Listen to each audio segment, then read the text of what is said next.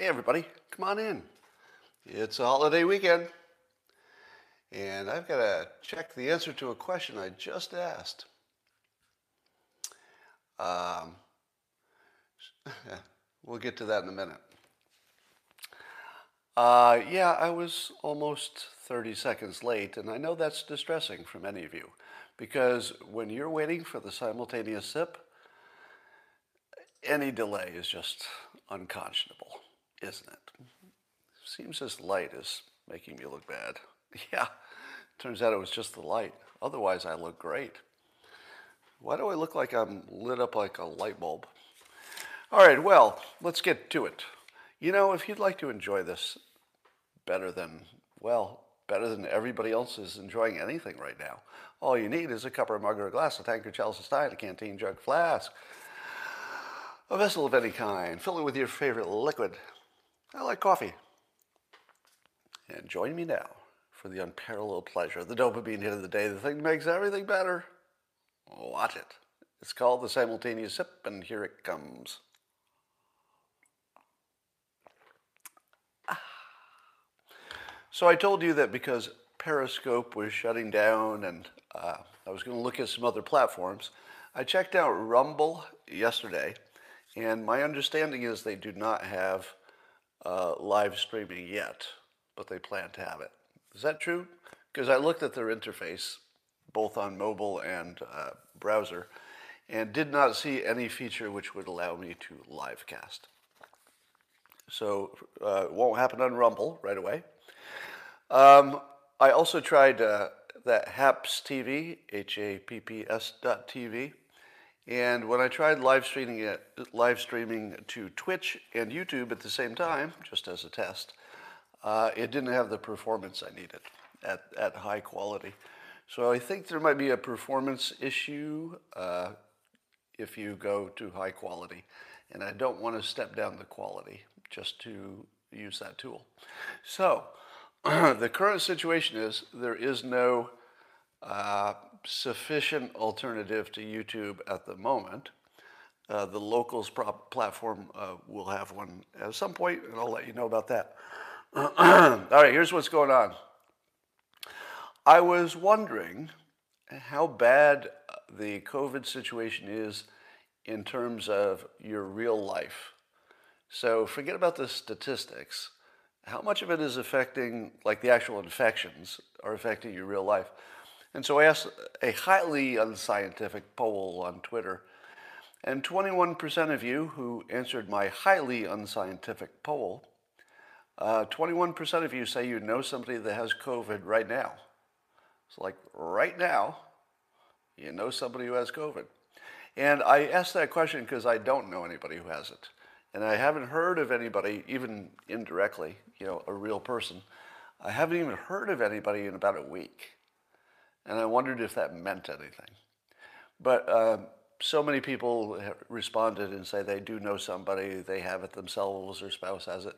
So there's a ton of people, a ton of people who know somebody who has it. But what's interesting is that 79% of the people who answered the poll said they don't even know anybody who had it in the last week. Don't even know anybody. Uh, and the ones who said they do know somebody in the last week given the way people answer questions on Twitter, how many of them answer the right question? you can tell by the answers that something like a third of the people who read the question didn't understand the question and answered the wrong question. A lot of them answered that they had once had it or they knew somebody who had it long ago or somebody died with it, and that wasn't the question. So I'm thinking something, I'll bet the 21% is closer to 10%. So something like 10% of the respondents, again, highly unscientific, uh, even know somebody who has it, but it's still plenty. So we're still, we still have a problem. Um, there's an interesting thing developing that I, I feel sometimes when you have an understanding of persuasion, you can kind of see around corners a little bit. You, you know what's behind the corner before you look, just because you know how things work. And there's a thing happening that some major corporations are blundering into that they do not see coming. but I think I see it clearly coming, and I'm going to describe it to you. And you know, most of you have endured my lessons on uh, persuasion, and I want to see if you see it too. And it goes like this. So we've got our Fortune 500 companies, your, your uh, Coca-Colas and your Deltas, saying that Georgia is a bad state and you know maybe they should uh, not do business with Georgia or yeah they have some issues with Georgia because of Georgia's uh, changes to their voting uh, rules, which put Georgia from the uh, the bottom near the bottom of the list of election security, according to third parties who look at this stuff. So Georgia went from the least one of the least secure voting systems to finally up in you know the middle of the pack with these latest changes. Uh, but of course, that looks like Jim Crow racism to people on the left. and I have to be honest, it's both, isn't it? You know, the, the way we argue is that there's only one right side and the other side is completely wrong, right? There's only one side that's right and the other side completely wrong. There's nothing to their argument whatsoever. That's definitely not the case in this case. I think that it can be true at the same time that these election changes are racist, meaning that they have an outcome which disproportionately, you know, influences some group more than another. I think that's obvious, right? And it's not because uh, that doesn't necessarily mean that that's the intention, although you have to worry about that. But the outcome of any big change almost always has some racial disproportionate outcome. Yeah, anything you do with taxes is racially disproportionate. Uh, everything, really. A- anything big that affects the country has uneven outcomes racially, no matter what your intention is. You could have the best intention, it's just going to work out that way. And mostly that has to do with differences in economic situations and education levels and stuff like that. Um, but here's what's developing. If we accept, if we accept the proposition that a big corporation can make it their business what a government is doing, oh, the government is doing this bad thing, therefore we as a responsible corporation cannot be involved with whatever this bad thing is the government is doing. They've now created that as their situation. So now, now a, a thing that didn't exist in our heads a year ago is very much in your head right now, isn't it? A year ago, if you said to me, I think big corporations will uh, start discontinuing business in some states in the United States based on not liking their laws, or that one of the states is a little too racist according to them. If you told me that a year ago, I'd say that's not going to happen because corporations just want to make money. They just want to make money. That's both the bad thing about them and the good thing about them. You, you wouldn't want to change that necessarily, right? So, and because part of making money is you have to satisfy the public. So they, they can't just make money and screw the public. They have a, you know, people are watching. So here's what they accidentally walked into. And I'm going to credit Marco Rubio for seeing this and taking advantage of it. So Marco Rubio watches Delta dumping on Georgia and says, um, well, not just Delta, but Coca Cola, I think, but talking about how do you do business in China when China is putting the Uyghurs in prison camps and you don't have any problem with that? I think Coca Cola would be the you know, bigger offender here. But think how clever that was from Marco Rubio. This is the most clever thing I've seen him do as a politician. And, if you don't see it, it, looks like it's just one of these uh, hypocrisy plays, right? You know, hey, you did something bad. And then the other team says, well, you did something bad too.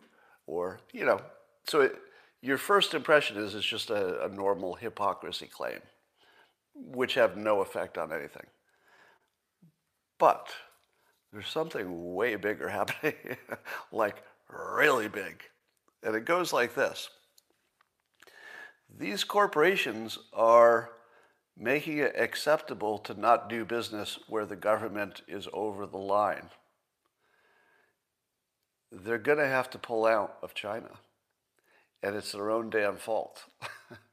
Because uh, if, the, if these companies continue to press the point that it would be immoral and therefore bad for their company, bad for the world, to do business with a corrupt government, they're saying that's Georgia. Not corrupt, but racist, I guess. They're going to have to decouple. They're going to have to. And they did this to themselves. If they had just stayed non political, if, if, the, if, the, if the Fortune 500 had said, look, we're not in the business of politics, you, you handle the politics, we're just in the free market, we're taking money from anybody who wants to give us money, we're not looking at their, you know, we're not looking at anybody's uh, high school report card to find out if they can buy a Diet Coke. We don't care if you went to jail once. You can still buy a Diet Coke, right? That's not our business. We're just about selling stuff.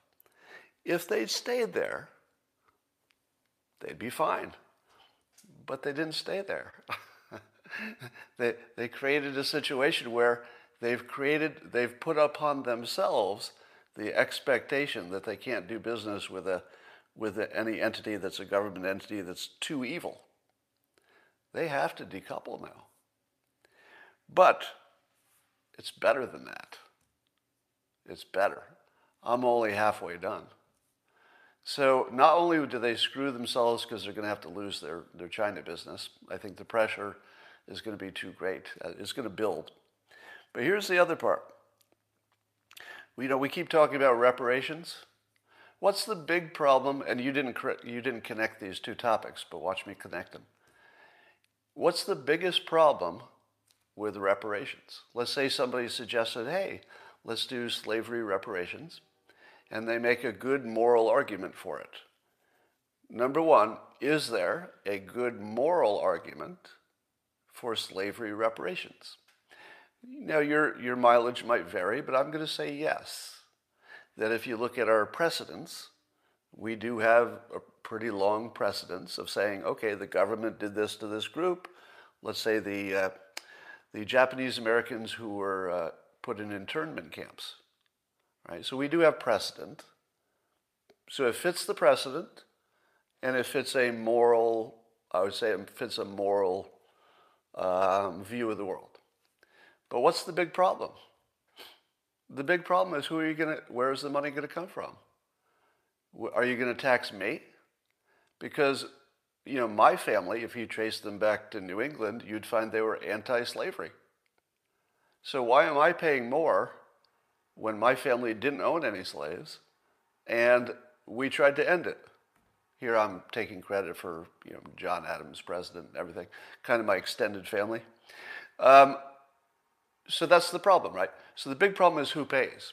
You can't take somebody who's just a, an individual who was completely innocent of anything that had to do with slavery, and their entire family was, and they didn't get anything, etc. Now you could argue all white people benefited by slavery, and I get that argument. That's an argument. Yeah, it's in the mix. It's true, right? It, it passes the sniff test, but it's not really convincing, right? You can't. You still can't get people like me to say that it's my responsibility to pay for somebody else's problem because it just doesn't feel like it. But the corporations just opened up the possibility that corporations would be the source of that reparations. Because these corporations do care about um, racial equality. Before, I thought it wasn't any of their business. They were just selling things. And it was the government's business to make things fair and keep things equal and the, and the corporations would simply follow the rules. That's all they had to do. But now the corporations have gone beyond following the rules or the laws as they're set out, and they're trying to change the laws. They're, they're trying to proactively change something in, in Georgia, for example.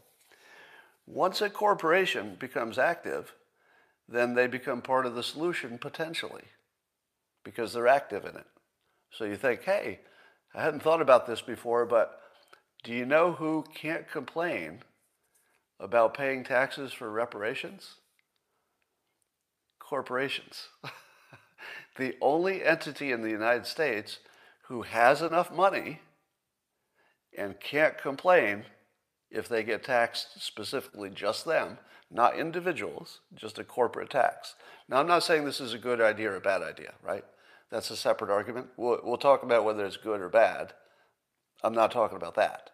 I'm just talking about who has the money and would, would they be in a position where they've created a trap for themselves? If corporations really, really care about racial equality, and somebody says, How are we going to pay for reparations? Will those corporations say, We don't think there should be any? Good luck.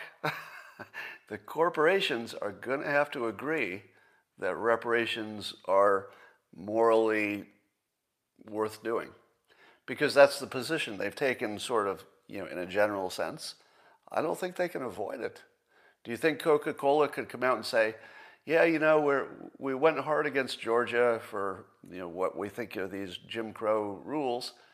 But uh, this reparations no we're not going to pay it. We don't think we should pay that.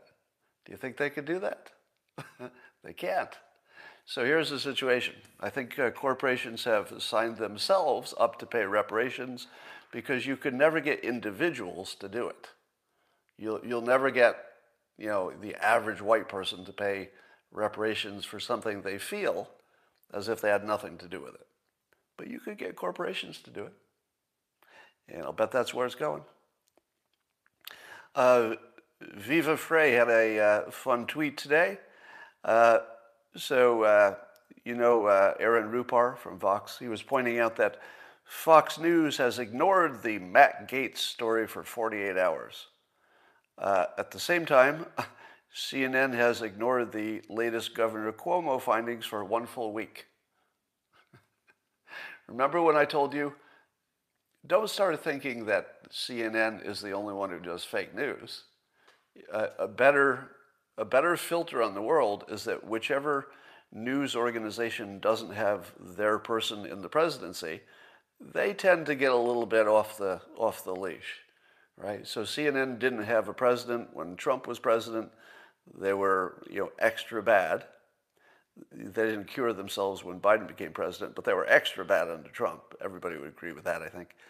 Uh, but now Fox, I think Fox is a little extra bad because they don't have their their person in the presidency.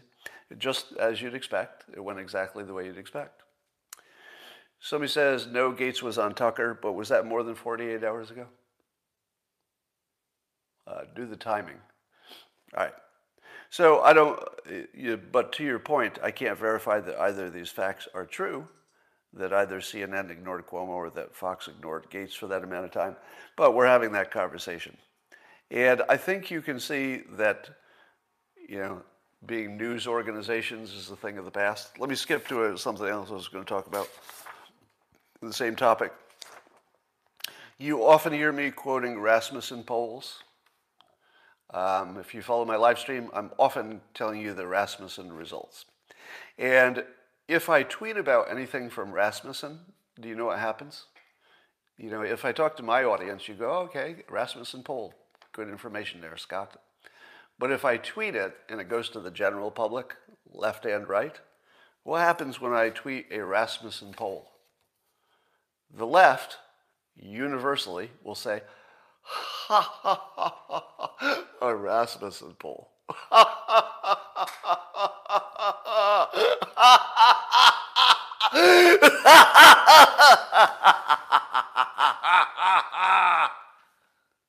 a Rasmussen poll. Really? and it happens every time, right? Like every time you mention a Rasmussen poll, some Democrat will say, ha ha ha ha. But uh, today there's a, uh, a, survey that came out uh, showing the polling accuracy on the presidential race in 2020. Rasmussen is in the top, right? Not at the top, but is in the top cluster. So Rasmussen, one of the best pollsters in 2020 for the presidential election. Now ask yourself, what type of uh, polling entities were at the bottom in terms of accuracy? Hmm? Who, what, uh, what news entities, just guess, just top of your head. Uh, who do you think would be near the bottom? Well, I'll give you a few examples. Uh, Quinnipiac, Quinnipiac's right at the bottom. I feel as though I've seen a lot of reporting on Quinnipiac, mostly from CNN, right? But near, also second from the bottom is the CNN slash SSRS poll. So CNN second from the bottom. So the people who are ha ha ha ha ha about the Rasmussen poll, their poll, their preferred CNN poll, right at the bottom. Also at the bottom, ABC News slash Washington Post. I like that they combined together to do a poll that nobody trusts. And then also in the bottom is a Siena College New York Times um, combo. So, uh, at least according to this one study, uh, Rasmussen's uh, doing great, and the fake news uh, create their own polls to create their own fake news. So the news business is no longer happy just looking at what ha- what is happening in the world, and then you know doing the fake version of what's happening in the world. Your news industries, literally, literally, have created entirely new entities to generate fake news in the form of polls that are inaccurate. This is real. Nothing I just said right there is, is an exaggeration. New York Times, ABC, Washington Post, and CNN have all put money and resources into creating separate entities or funding them, right?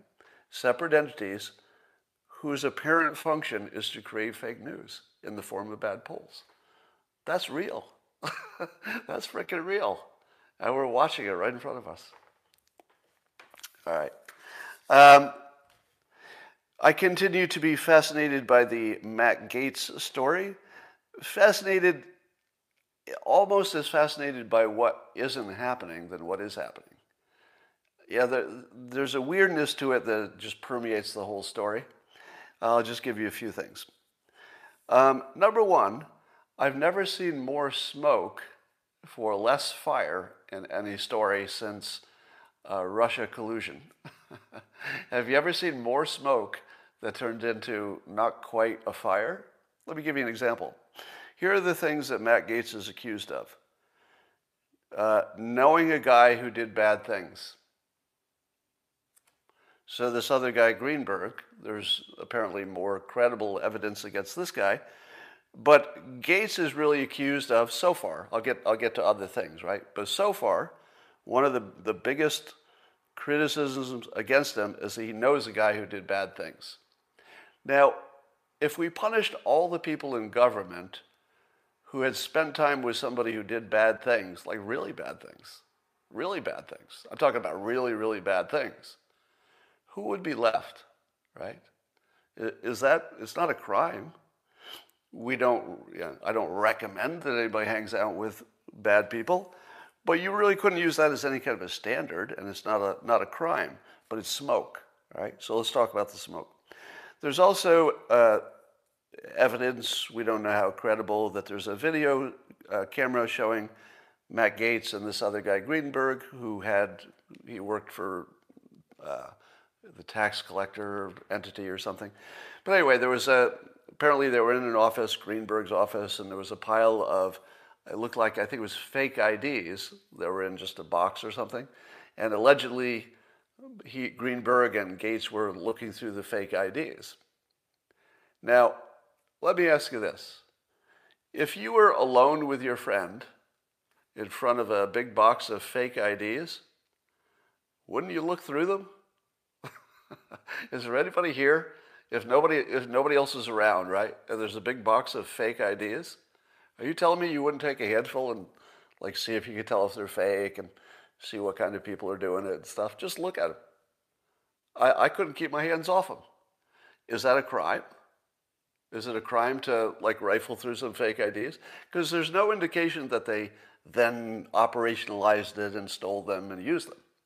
There's some indication that the Greenberg guy did, but there's no accusation against Gaetz that I'm aware of, right? We're just talking about what the public knows. What the public doesn't know is a whole other story. Now, I, I, uh, for anybody who's new to my live streams, Um, it is not my job to defend anybody. And I'm not going to defend Matt Gaetz, right?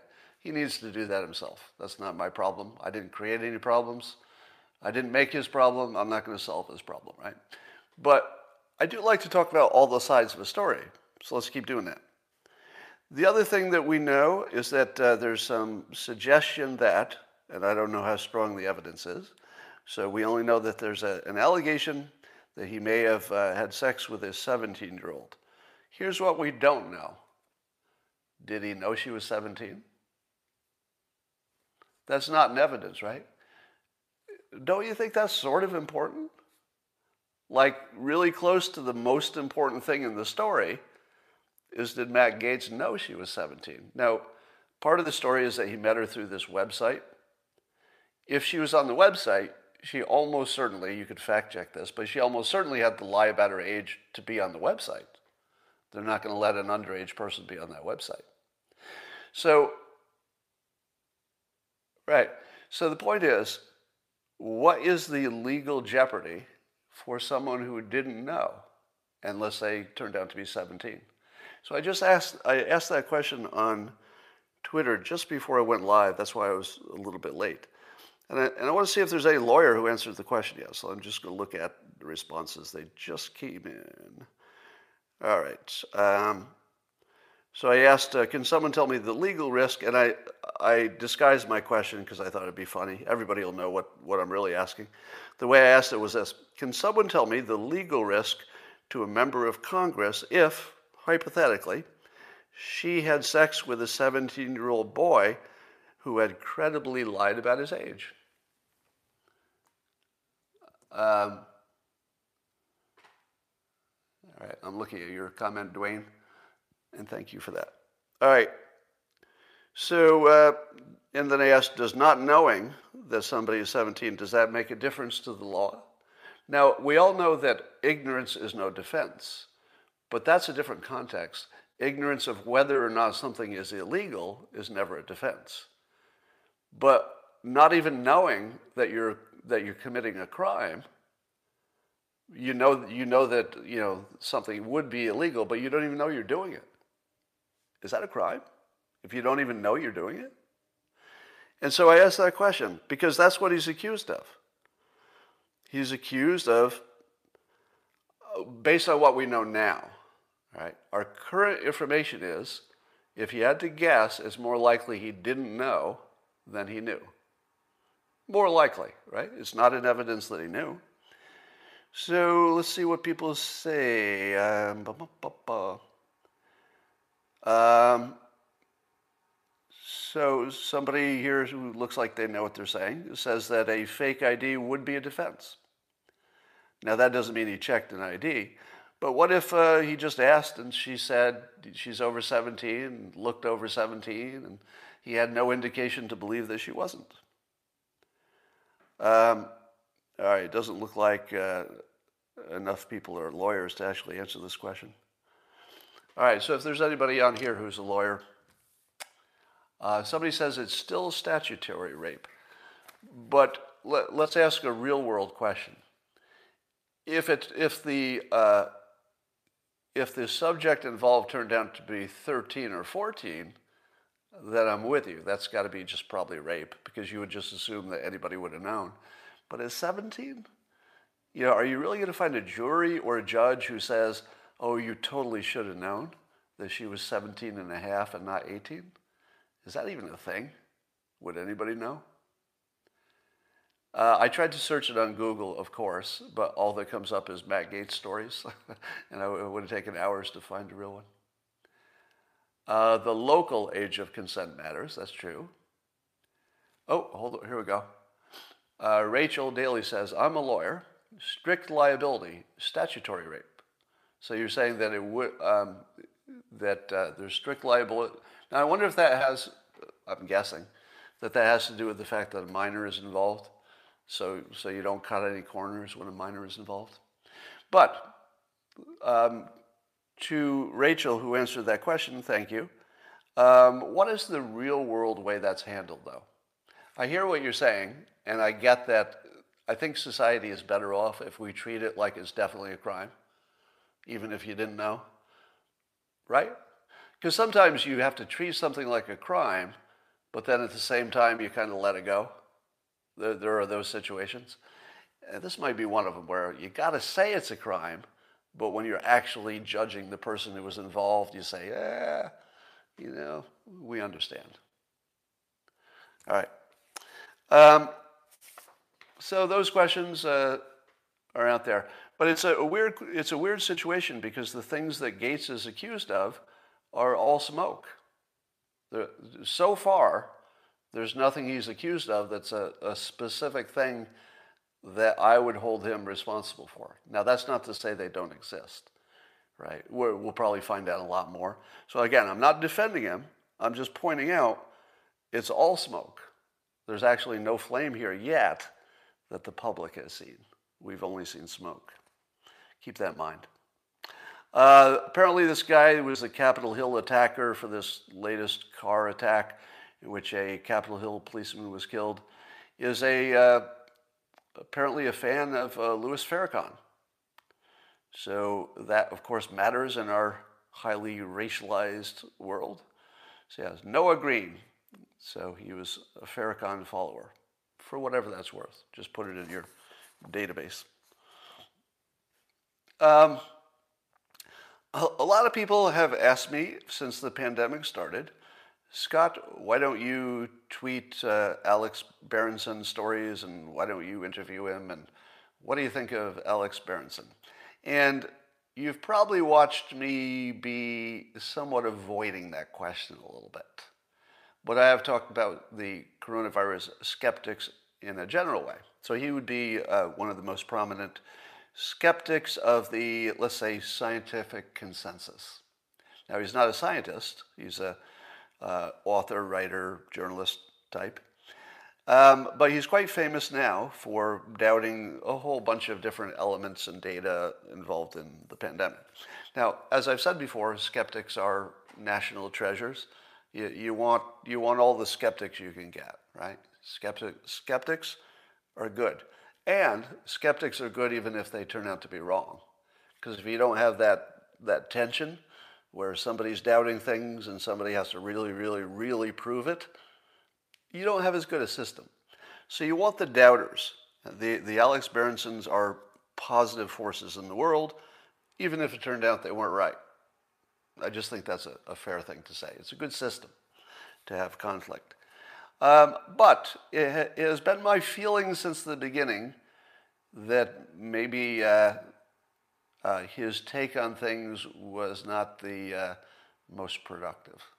And there's an article now by Derek Thompson in The Atlantic in which he goes through in some detail showing what Berenson's uh, said versus what we think we know to be true or what the scientists say to be true. I would advise you to read it. I would say there are probably more skeptics who would agree with uh, Berenson's take on things on this broadcast than just about anywhere else in the world. I, based on your comments, I know a lot of you are very compatible with the, the skeptical way of thinking, which, by the way, I applaud. All right. So if you think I'm if you think I'm making fun of you, nope, nope. Being skeptical about all of this stuff was exactly the right place to be. You might be wrong, you might be wrong, but it was a, it was a good place to be. I think you could be quite reasonably, uh, a reasonable citizen could have been skeptical all the way through, and still, even still. Anyway, but look at that. So I'd like you to see both, uh, you know, watch Berenson's arguments, watch what this one writer, Derek uh, Thompson in The Atlantic, says about his claims, and then judge for yourself. But uh, my general caution is always be careful of the people who are branded as skeptics, because then they tend to they tend to overrun the skepticism a little bit, like a little too much. So that's just a built into the model, unfortunately.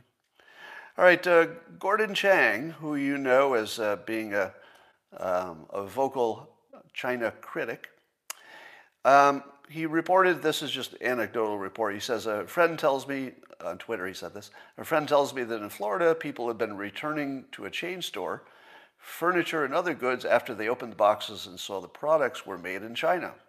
And then he said, "I salute them." So I ask you this, and I asked this on uh, Twitter as well.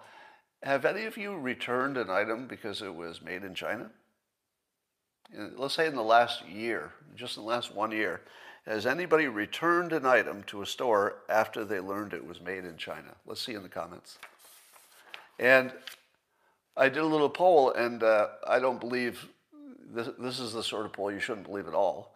But my own poll on Twitter, 23% of the people said they have returned an item just because they found out it was made in China. Now that my audience is not like the general public, so this would be higher than the general public, but it's still a big number, right? 23% of the people who answered have returned an item. You know, it doesn't have to be 100% before China is in big trouble, right? What percent of Americans would have to stop buying Chinese products before China's got a real problem? Well, it's not 80%. It's not 80%. It's probably 20, right? So it doesn't take that much to put China in a bad situation, but uh, there's more.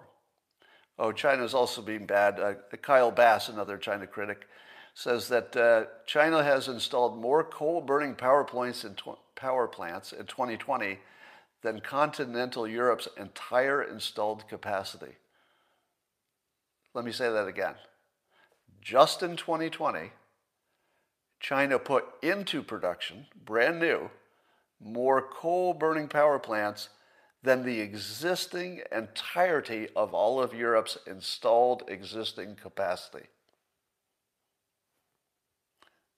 Any questions? There's nothing else to say about that, right? You, everything about that is in that number. That's all you need to know. And uh, and uh, Kyle Bass asks where Greta Thunberg is on this. And that's a good question. But wait, it gets more fun. Today, it turns out, was a very bad day for China. Very bad day. And it's because this was the day that somebody tweeted at me a website which compiles uh, products made in the United States so that you can avoid products made in China. We may have a solution because you're not going to see it on Amazon, right? Amazon.com can't really label its products made in China because if they did, they'd have a problem with their manufacturers in China and they just couldn't do it. But a private entity can. I don't even know who's behind this. But there exists now, and, the website is called chinanever.com. So China never is one word, .com. And then if you're looking for, let's say, some furniture, you can start there and you can see all the brands that are not made in China. And this is why it's a bad day for China, because I just learned this thing exists. I, I, might be pushing it a little bit. For those of you who are new, I did lose my stepson to a fentanyl overdose in 2018. I blame China. And if I can destroy China's uh, government, not the people, people are fine, uh, I'd like the Chinese people to thrive, but their government, um, I don't like their government any more than they do. So expect China to have uh, some trouble going forward. That's what I say. Somebody says most of the cheap furniture is now imported from Vietnam. You know, I can't think of anything uh, more than furniture that should be a U.S. industry. Try to think of any industry that would be better for, let's say, the, the harder to employ segment of this country, the ones who are all, they, they're fine for doing physical labor if you teach them how to do it.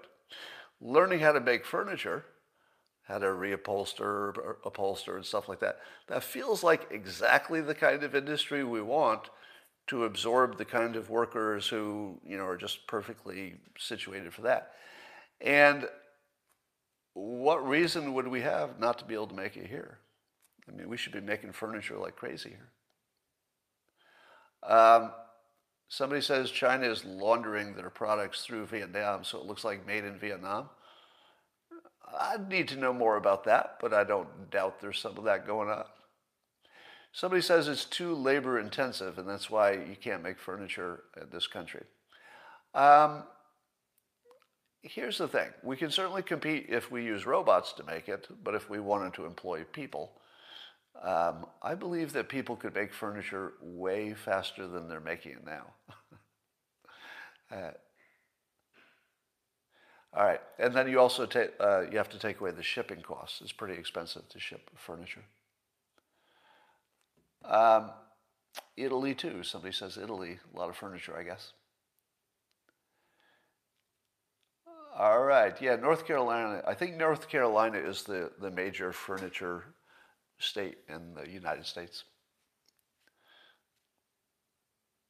Um, $15 an hour, yeah, depends on the minimum wage, whether that's uh, economical or not. All right, it's a weird weekend, and uh, it's just getting weirder. I would love to tell you how weird my life is right now, but you wouldn't even believe it. You wouldn't even believe it. So, but we'll get into that later. All right, I don't have much else to say today because we got a sort of a slow news weekend. Um, has everybody got some plans for the holidays? Stay safe. Um, all right, we're just looking. Uh, well, yeah, just looking at your comments. Somebody says the odds of China going full capitalist. You know what's interesting? China, apparently, uh, China has the opinion that democracies can't last because we'll be fighting with each other, whereas the dictatorships, or whatever they would call their own their own form of government, will be the ones that prevail because you need a strong leader uh, as opposed to everybody fighting about everything from racism to you know what. And on the surface, on the surface, it does feel like he's got a point. I've often said that the best form of government would be a benign dictatorship. Somebody who has the power of a dictator, but they're empathetic and they're not using it to hurt anybody. They're just making the best decisions they can. Now, China doesn't fit into that because their, you know, their dictatorship is building prison camps and social credit systems and everything wrong. But it might make them powerful there's no question that they're growing quickly and their power is ascending. Uh, but what would it take for our country to compete? What would it take? Well, I think it's happening. It's not happening fast enough. But part of what, ha- what is happening is that uh, citizens are taking control where the government can't. You know, I gave you an example yesterday of uh, a citizen, Michael Mina, who had this idea about rapid testing being better than you know the expensive slow testing, and he pushed it in the social media. I helped boost it. Next thing you know, he's talking to Congress. He's writing articles, and then the FDA is approving it. Now, did that make a difference? Would, would the FDA have acted exactly the same if a Michael Mina did not exist and was not doing such an amazing job of pushing that one item? I don't know. But I got a feeling that he made a difference, probably a big one. It's hard to know. But that's the model that I think allows the United States to win. Let me give you another example. When the pandemic happened, you, you know this example. The pandemic happened, um, a number of people, including me, uh, were approached by some member of the government, you know, not the president, but just somebody in the government was reaching out and saying, literally, Do you have any ideas? do you have any ideas of what we should do now? Because there's a lot of stuff that needs to be done, but we're looking for ideas because we're, you know, it's not the government's job to think up the ideas, they're more in the implementing. And so I had an idea, and I submitted it through my government contact, and uh, I got to watch it in real time. Uh, it actually got to uh, it got to the chief of staff of the president, I, I think in hours, like just a few hours later, I think, or maybe less. It might have been within an hour, if I remember. I think it might have been within an hour. I already had feedback that my one suggestion, which was that uh, doctors be allowed to practice telemedicine across state boundaries, that they be allowed to do it. We just do an executive order just make it legal because it's a pandemic. You probably couldn't get away with it in ordinary times. And the next thing you know, the President of the United States is issuing an executive order and the entire online healthcare industry transformed. Now anybody can be a doctor across state lines online. And that was just like one example. That was just like one example of citizens who became like an active arm of the government, if you know what I mean. So that was a case where I'm not elected official, but I could do a thing. Michael Mina is not an elected official, but he could do a thing. Gordon Chang, Kyle Bass, they are not elected officials. But if you watch them pushing the ball on China, they're really doing a good job. like, they're really doing a good job. And of course, I help boost their signal whenever I can. So, who's pushing on China? Is it the government? Well, the government's doing its thing. Marco Rubio, Tom Cotton, to name a few, are quite outspoken against China. But they can't do it without us.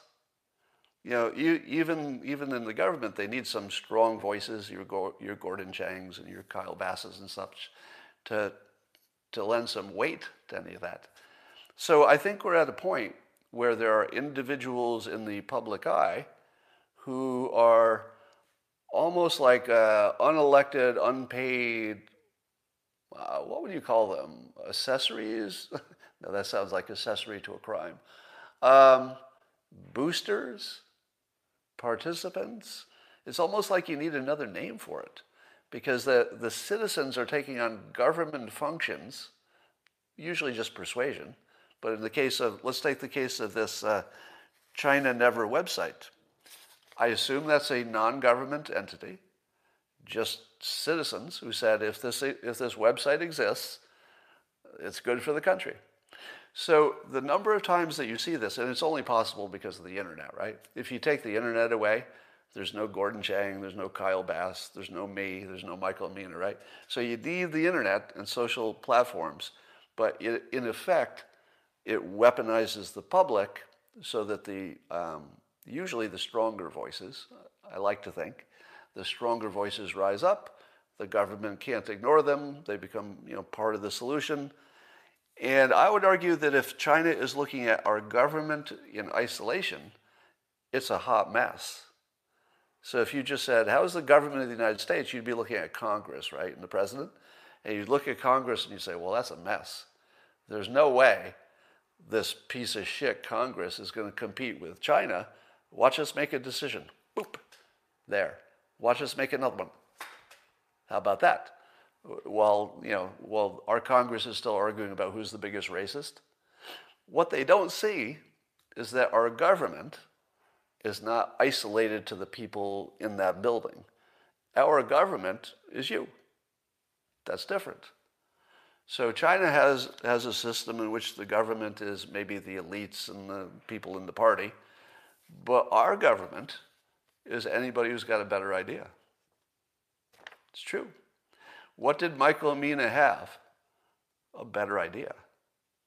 So simply having a better idea made him our government for all practical purposes. He, he, he had as much influence on this decision that, you know, thing he knew about the most he, uh, he had as much influence probably as anybody in the government. And it's only because he had the ability. So the weird thing about our system is that we do let people who have unusual ability do their thing. Now, I would say that Greta Thunberg, like her, like her or hate her, she's a perfect example of this. Greta is an unelected official, not American, obviously, but in her, in her own country, democracy, a democratic system. And she was allowed to rise up because she had the capability to do this thing. So I think that's what China gets wrong. China might be right that our elected officials are kind of pathetic sometimes, you know, collectively, not as individuals, but you know, when you put them together, they become pathetic. But they underestimate Elon Musk. Am I right? if you're looking at the government of the United States and you don't include Elon Musk, you're missing, you're missing the story. Because Elon Musk, here I'm sort of going too far and reading his mind, right? So I shouldn't do that. But just for the point, for the purpose of rounding out my point, if NASA if, you, if a government funded NASA couldn't get us to Mars and couldn't get us to the point where we can dominate space, we're, we're in big trouble if China does. So you've got an Elon Musk who just, you know, I'm oversimplifying a complicated thing, but you have an Elon Musk who just says, I can get you to space. Why don't I do it? The government can't get you there or can't get you there right or can't get you there economically or something. So I guess I'm the government now. So if you would say that Elon Musk is not part of the governing structure of the United States, you're wrong. He is. He's just not elected. And he's, he's leading based on competence. We do have a country where if you, ex- you exhibit extreme competence, the country will get out of your way. They'll just get out of your way. Because we do like competence. Like as a country, we, um, we almost worship capability, like individuals who can do stuff. Now, this is my big complaint with many of you. My big complaint with many of you is that you don't appreciate Bill Gates as much as I do. Now, is Bill Gates right about everything? No. Is anybody? No. but, uh, but if you had to have a contest of pick anybody else in the world, politician, scientist, anybody you want, and just put them in the same room with Bill Gates and figure out which one of them is right more often, I'm going to vote for Bill Gates every time, right? He's right about a lot, and he has tremendous capability. So he takes his Gates Foundation, he's, he's aiming at the world more than the country, but doing plenty for the country. So if uh, the people who say Bill Gates uh, is an awful person, you really have to check that assumption. I, you know, I know that I can be wrong about stuff. You've, you've seen it, right? You've all seen me be wrong about stuff.